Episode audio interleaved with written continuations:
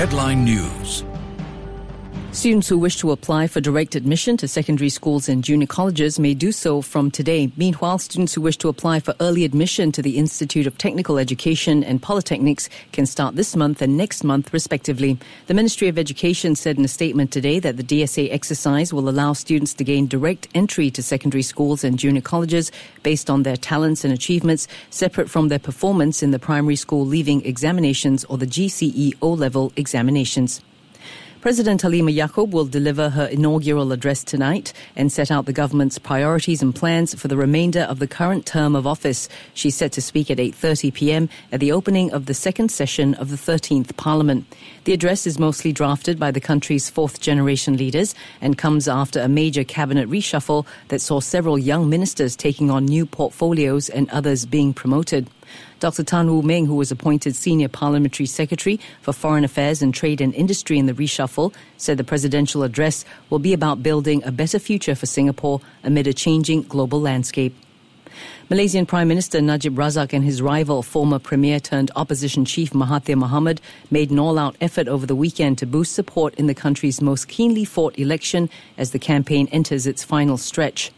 Datuk Sri Najib, who heads the ruling coalition Barisan Nasional, travelled across three wards in Penang and Perak on Saturday before returning to a seat in Pahang yesterday and flying to Sabah.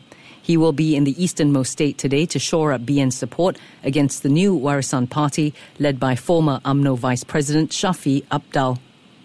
Australian Prime Minister Malcolm Turnbull today promised tax cuts for lower income earners and flagged a multi billion dollar infrastructure spend on the eve of a federal budget seen as the unofficial start of election campaigning. Mr. Turnbull's centre right Liberal national government is under pressure to deliver voter incentives in Tuesday's budget for the fiscal year ending June 2019 amid a banking sector scandal and falling support in the polls, while also fulfilling a promise to return finances to a surplus as soon as possible.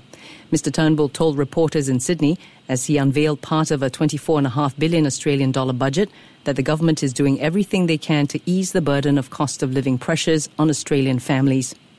And finally, Mao Xinyu, the only grandson of China's paramount leader Mao Zedong, made a public appearance last week, silencing a rumor that he was among 32 Chinese tourists killed in a traffic accident in North Korea last month, according to Yonhap News Agency.